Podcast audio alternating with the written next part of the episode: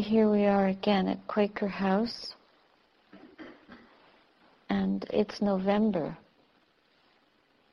November is a month of greater darkness. The days seem shorter. It's just perception. What's dark and what's light. Certainly, there's less time that we can enjoy the brightness of day. But the important thing is to keep the brightness in our hearts. And as practitioners of meditation, we know that to keep the mind bright, it's not enough just to sit down and close your eyes and allow anything to happen in the mind that will. Some people feel that if you sit still long enough, then eventually your mind will get peaceful. Or use a technique that we've been taught, being mindful of the body and mindful of thoughts, and just being mindful is enough. But there's really very specific things that we should be doing when we're meditating. I thought I would reflect on some of these principles so that you could check in to see if this is what you're actually doing. And if it isn't, then perhaps in the next meditation that you do, you could try to more carefully observe how to use and apply these principles as well as just the techniques. Just as when you're driving a car, you might know the rudiments of driving. You have to change gears, you have to hold onto the wheel. You have to point the car in a certain direction. You have to learn the rules of the road. That's all the theory. But then when you get on the road and you're steering and changing gears, then other things happen which aren't in the books. And you have to be adept and quick. You have to be wise and very alert. And you have to make decisions as you're moving that weren't written anywhere. You have to put together the principles that you learned and apply them spontaneously in the context to save a life or to prevent your car from going off the road. And there's no script. So this is how it can feel when you're meditating. Not everything would be described. So we have to drive this vehicle using our mental faculties and our attention appropriately according to what is arising. And because we haven't perfected this technique yet, we haven't attained perfection of the virtues and the qualities of mind that bring us complete knowledge and complete peace, then of course it's impossible for us to rein in the mind all the time the way we want to, to apply these principles and to bring up the qualities of mind perfectly. So that's why we refer to meditation as practice. When you drive your car, you think you're not practicing because you're a driver. But in this Dhamma and discipline, it's a training. So we're always beginners because we never know when we sit down what's going to come up, what's going to happen. What do you think I would tell you was very important? Any ideas what I would suggest? Right. Yes, right effort.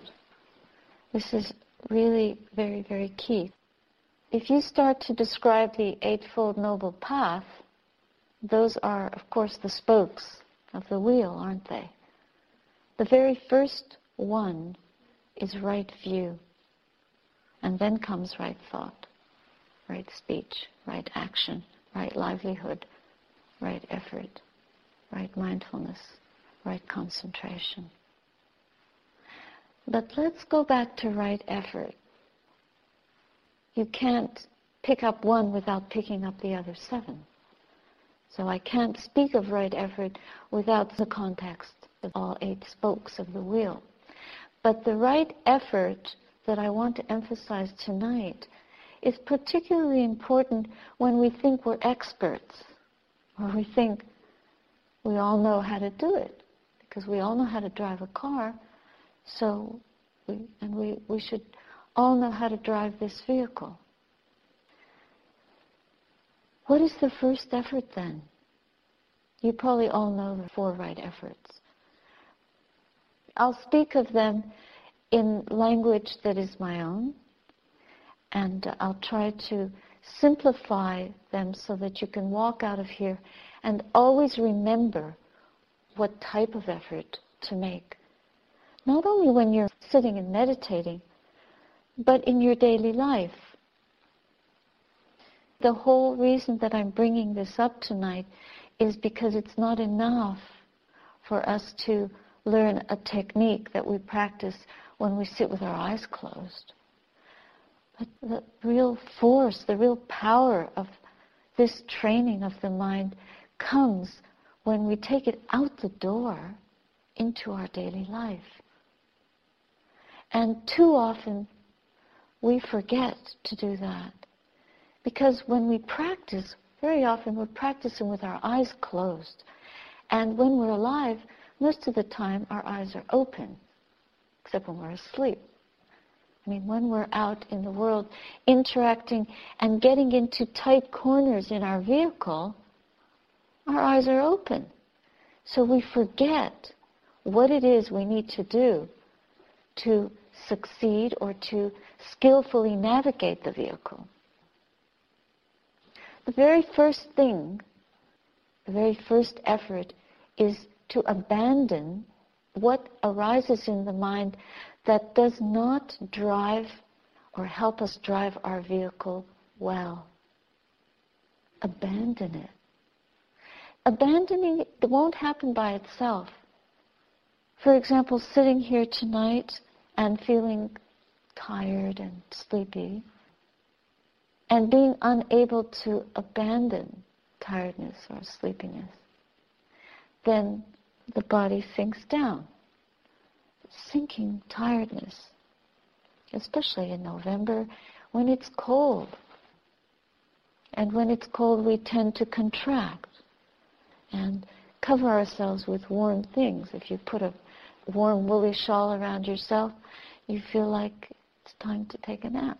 It's a little suggestion happening. Even if you're sitting in front of a crowd of astute meditators, you might fall asleep. To abandon the sleepiness is hard. One has to make an extra effort. Not only sleepiness, abandoning wrong thoughts, abandoning distracting experiences or memories, abandoning whatever comes in the mind that draws or drags our attention away from the present moment. This we should let go of. That's the first royal effort. It's a noble effort. It's not easy. It's not like steering your car on a big, wide highway like highway number 416. Not much traffic, pretty straight road, beautiful scenery, Put your car in cruise control and just keep one little finger on the steering wheel and away you go. But with a mind that is still not perfected in wisdom or perfected in developing the qualities of wholesomeness, then we can't put our minds in cruise control. We're not ready to do that. And our vehicle is quite fragile. We have to man the ship skillfully and pay really close attention. We have to be so alert that when any kind of unskillful or unhelpful mind state develops, we have to cut it right there. We have to sweep it out. Any thought that would distract us from being attentive to the breath, to the body, to the present moment, to continuity of mindfulness, then naturally we, we really must abandon that. Let it go. And abandoning doesn't mean just knowing it. We have to then work with it so that it leaves us. It abandons us, or we force it out, we invite it to leave. First, we have to do so gently, because really the whole purpose of this appropriate attention, of being fully present and attentive to what is arising in the mind, is not to control what arises. So when we see this, the mind gets obsessed with a thought and it doesn't leave, or we're not able to focus on it and know it for what it is, then we have to abandon it. Otherwise, the mind will get dragged away from being present. And this is something we have to do in daily life. If you're walking down the street and you think that you're being very mindful of your feet moving along, left, right, or just noticing the sidewalk beneath your feet, or being aware of the people coming and going, noticing your posture. Suddenly you remember somebody you don't like, and you start thinking about that person, thinking, thinking. And you start to feel angry because you remember something they did to you. It's not enough for us to just walk along and think because we're not making the right effort. The noble effort, the royal effort is to abandon hatred, to let go of those hateful thoughts, even if you are really interested in having those thoughts. You really want to feel this. You, you want to bring up this memory of this person and focus on what they did and review it again. But we must abandon that desire because that desire is behind the production of this thought that keeps the memory alive and going and keeps us obsessed with something that is totally distracting us from purity of mind and does not cultivate for us the qualities that help us to develop the Eightfold Path. And yet we're calling ourselves meditators, experienced. We know the technique, just like a good, we know how to drive a car. So how come we're speeding? Or how come we're passing recklessly? Because we feel like it. Because we have an important engagement, we have to get to it. These are all the typical ways that we rationalize. But that doesn't develop good habits, legal habits, in line with the law habits. To be in line with the law of Dhamma habits, royal effort. Then we have to apply a vigilance and sweep away those thoughts. And tell ourselves, no. Let that go, that's hatred or following desire is not skillful.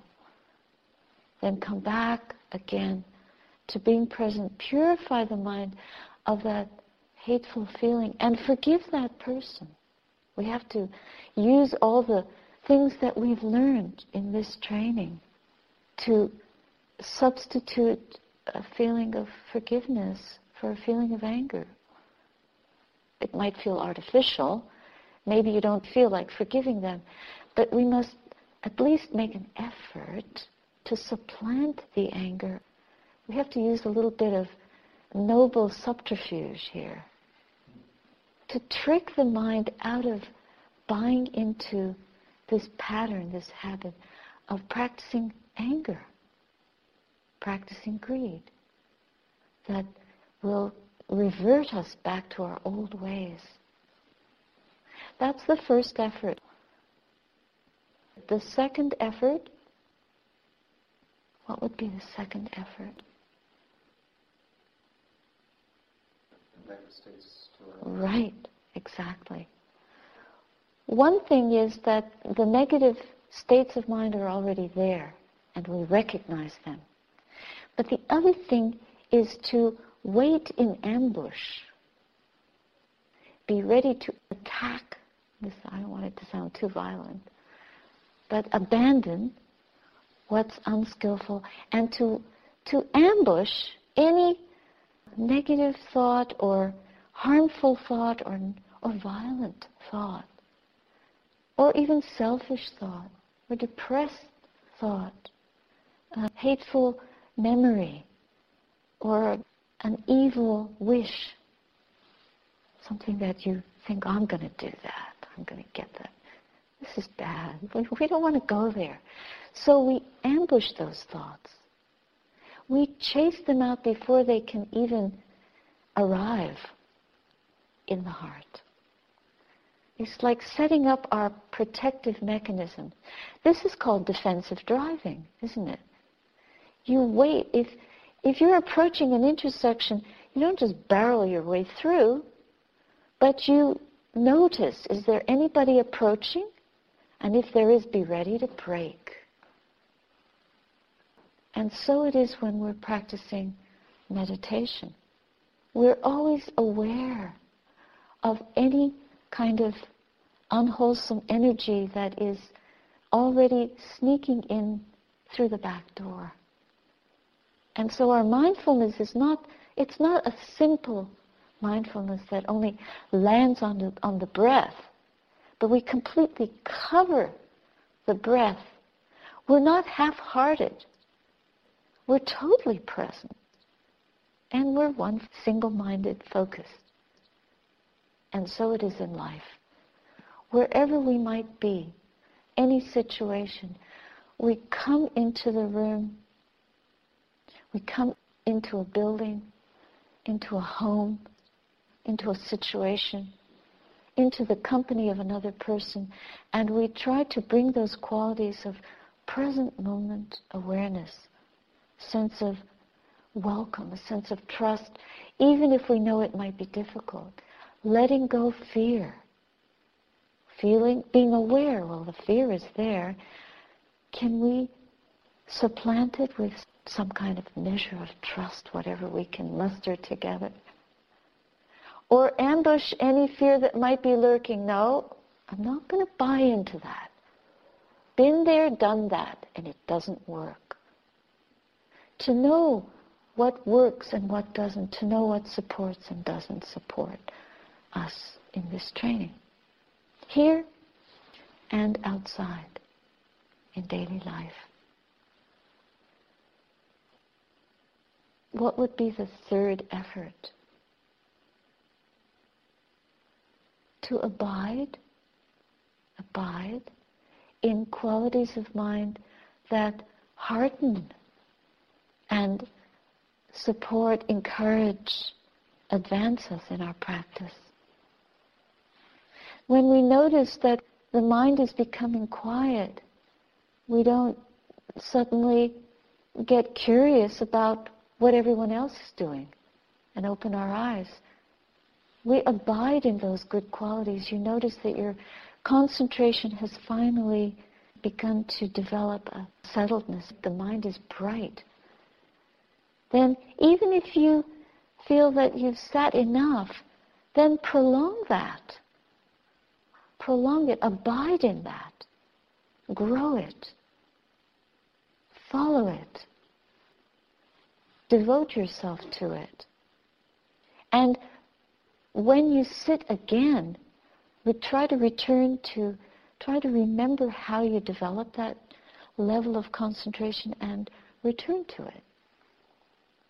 Review what brought you there and keep developing those particular ways of practice so that you can again abide in those good qualities, those good mind states.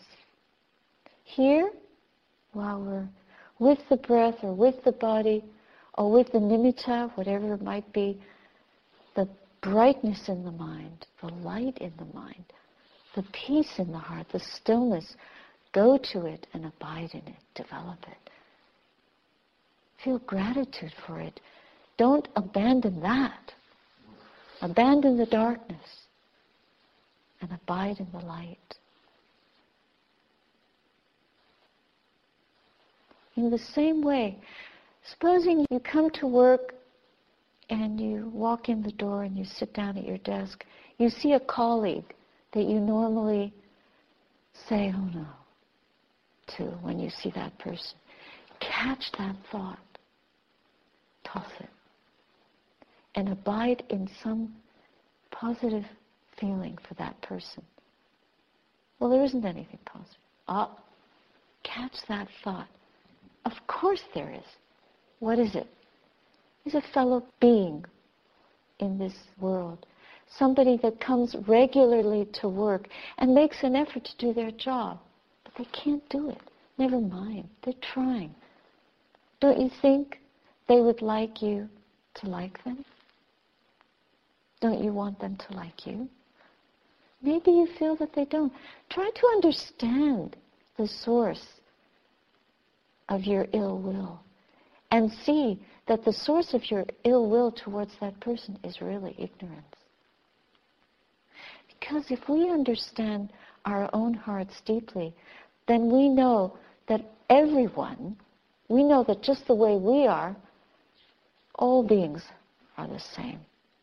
We're all made up of the same elements. And the mind of every human being, the mental process and the physical process, operates according to certain physical laws. And so it is with law of Dhamma. All of us operate according to same law. So every human being somewhere deep in them wants to be happy, wants to be well, wants to be loved, wants harmony, just as we do, and has a right to be well, happy, and live in peace. So why would we want, even for a moment, to contribute not only to their lack of peace, but to our own? Because as soon as we invite and allow an unpeaceful thought, a violent thought, an unfriendly thought in our minds for one moment, then we are contributing to a lack of peace in ourselves. So see the connection. Even if you don't like that person, whatever you don't like in you in them is in us. In you. We all have that. Have we purified ourselves yet? That we can go around and rightfully criticize anyone else? Let us pull out the mote in our own eyes, as Jesus said. Let us find the impurity within ourselves and abide in the goodness within us and then share that.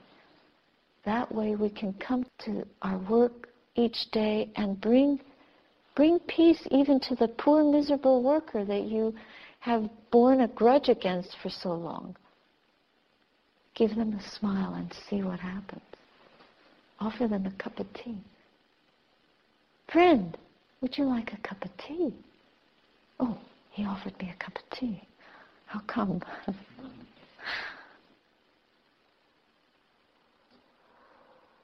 now, what would be the fourth effort then that we should practice in everyday life? Yes. It's not that I know it, but I think it must be. Exactly. Perfect. The perfect four efforts is finally that whatever good qualities we have not yet developed in our hearts, whatever skills in meditation we have not yet developed, let us quickly, swiftly move in the direction of developing them here and now. Approach, attract those qualities to us. Awaken to the, those qualities. Bring them in. Let them be present within us. Make our hearts huge. Make space within us for friendliness, for warmth, for loving feeling, for a peaceful feeling, for a nonviolent feeling, even to our anger, to our, our sleepiness, whatever we don't like about ourselves, forgive. Grow into saying to ourselves, I'm a good person. Make an effort to be that good person. And keep letting go and forgiving whatever we've done that doesn't bring us joy. And bring up a sense of, yes, I, I can change. We can't change other people, but we can change ourselves. And in the same way, as we go about our daily lives, try to bring that sense of loving, friendliness, warmth, and joyful feeling to other people. As hard as it might be, of course it's hard. This is the most difficult training a human being can undertake. And then see the result of doing that. Don't just do it for five minutes. Do it for five minutes uh, out of every hour and see the result. Because this is a practice. And if we want to see the fruits of it, then we have to really practice a lot. Then ask yourselves, what, what am I approaching? And what am I attracting to my life every day? You don't have to tell me, just review in your mind. How do you spend your time? How do you spend your thoughts? How do you spend your mind? Your waking moments. Where are they spent? Are they spent in idle thoughts, in friendly thoughts, in frustrated thoughts, in, in anger, in, in ill will, in joyfulness, in care and concern, in conscientiousness, in sloppiness, in making peace, or in brewing up conflict within or with others. How do we live? And take responsibility.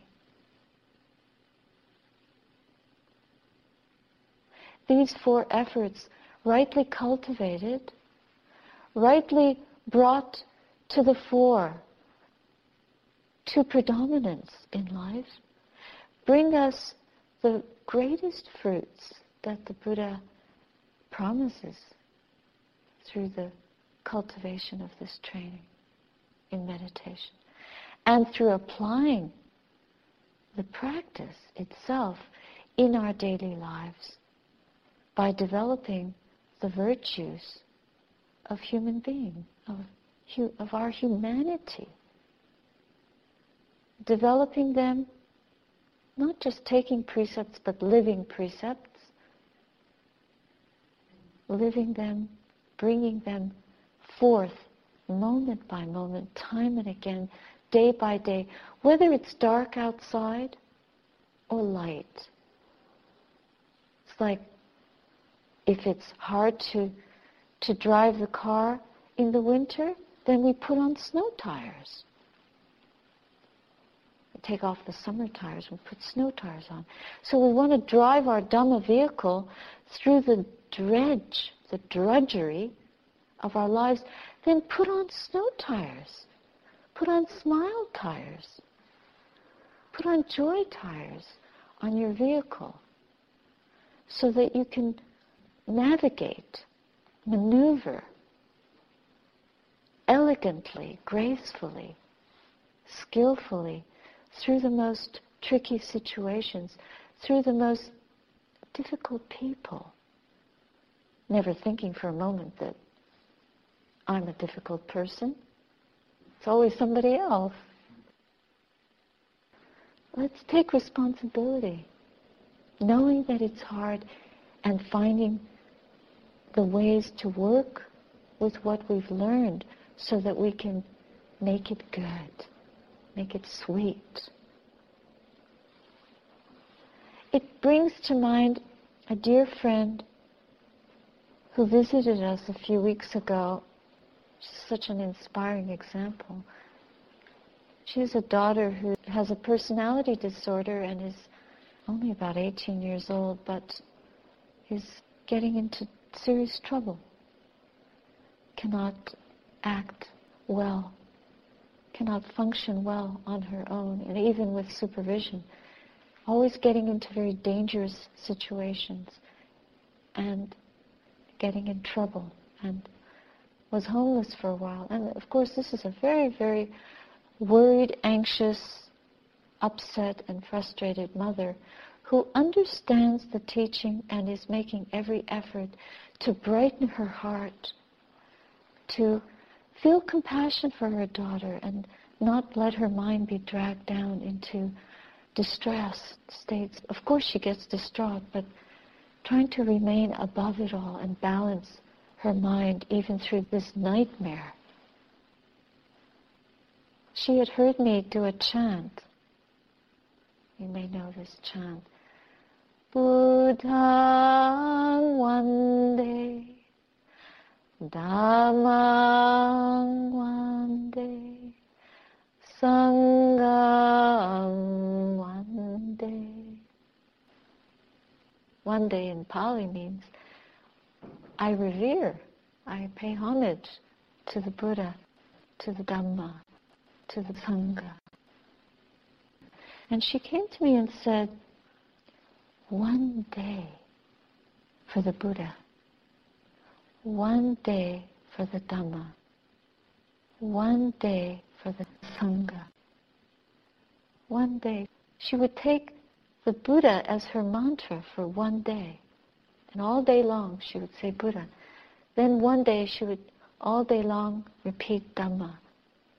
And one day, all day long, she would repeat Sangha.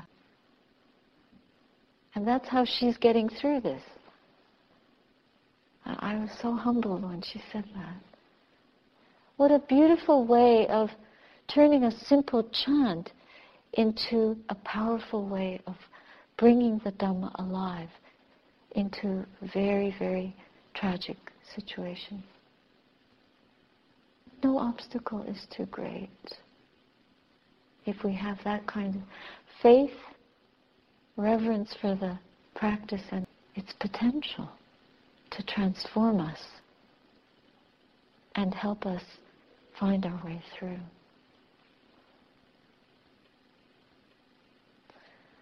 So I'd like to encourage you in the four royal efforts and in developing and perfecting this precious vehicle in your lives. Tonight, tomorrow, one day at a time. Thank you for your patience.